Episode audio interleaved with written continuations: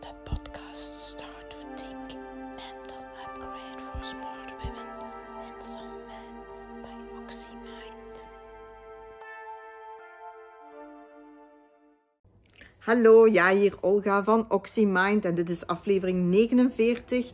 Uh, en uh, ja, aflevering podcast video nummer negenenveertig.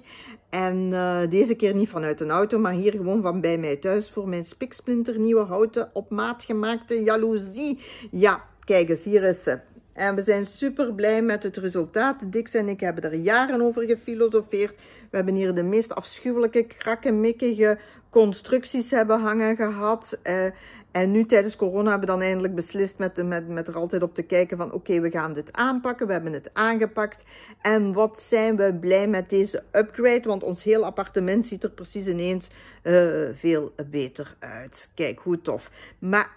zo gaat dat ook met onszelf ook. Hè. Met ons denken is dat hetzelfde verhaal. Hè. We zeggen wel, ah, we, hè, we zouden beter moeten denken over racisme en over dit en over dat en over onszelf. Maar eigenlijk steken we daar heel weinig moeite in om daar anders en beter over te denken.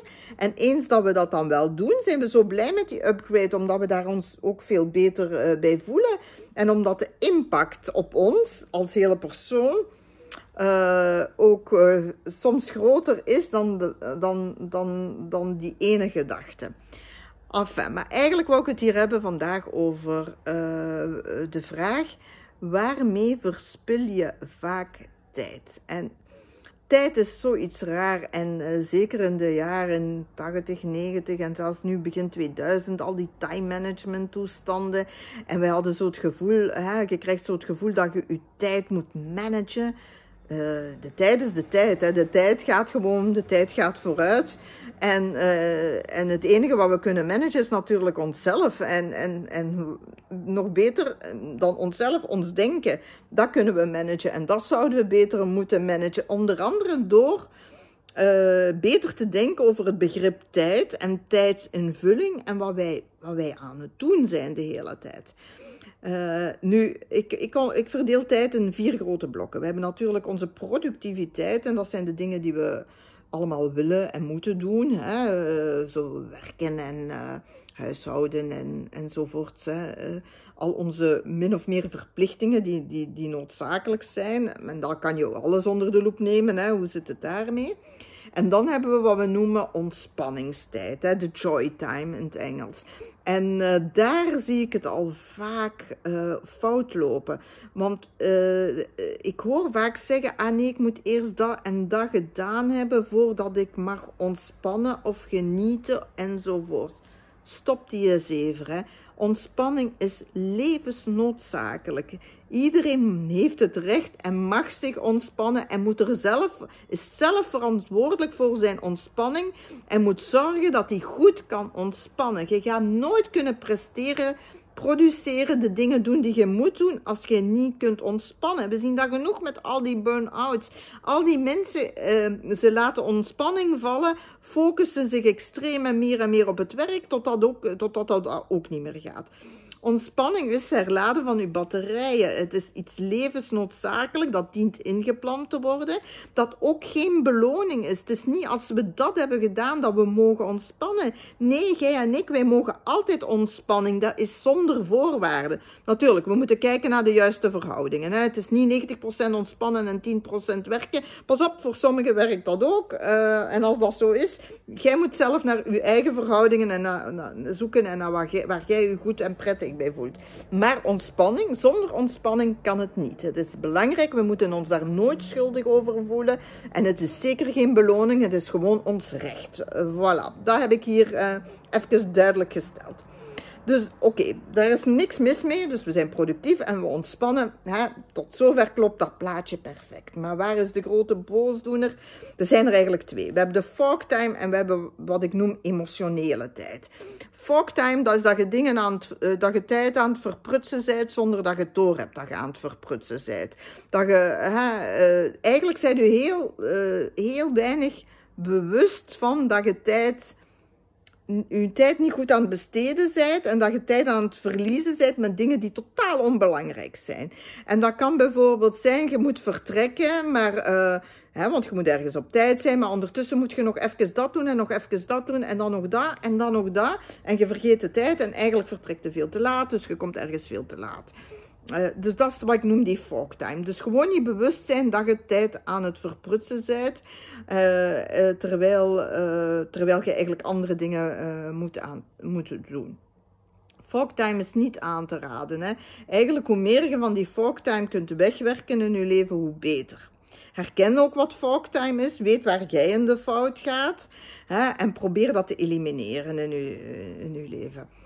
Een tweede is wat ik noem emotionele verprutstijd. En emotionele verprutstijd is eigenlijk dat je je niet goed voelt en dat je iets niet wilt doen omdat je je niet goed voelt. Maar dat je niet verder gaat en dat je iets anders gaat gaan doen om dat gevoel weg te duwen.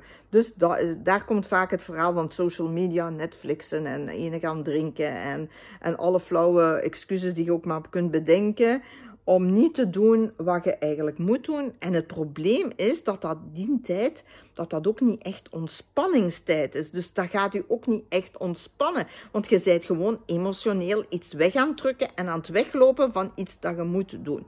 Bijvoorbeeld, ik ga een voorbeeld geven. Wat kan dat zijn? Bijvoorbeeld, je moet je belastingsaangifte invullen, hè, productief. Maar eigenlijk is dat te moeilijk. Eigenlijk weet je niet goed hoe je dat moet doen. En eigenlijk... de gedachte die daarachter zit is, ik kan het niet, het is te moeilijk, ik ben niet slim genoeg, enzovoort, enzovoort. Dus je hebt tijd gereserveerd om je belasting, op dat moment dat je wilt beginnen aan je belastingsaangifte, ah nee, nee, dan moet je nog eerst iets gaan eten, iets gaan snoepen bij voorkeur, hè? Of nog een koffietje gaan drinken.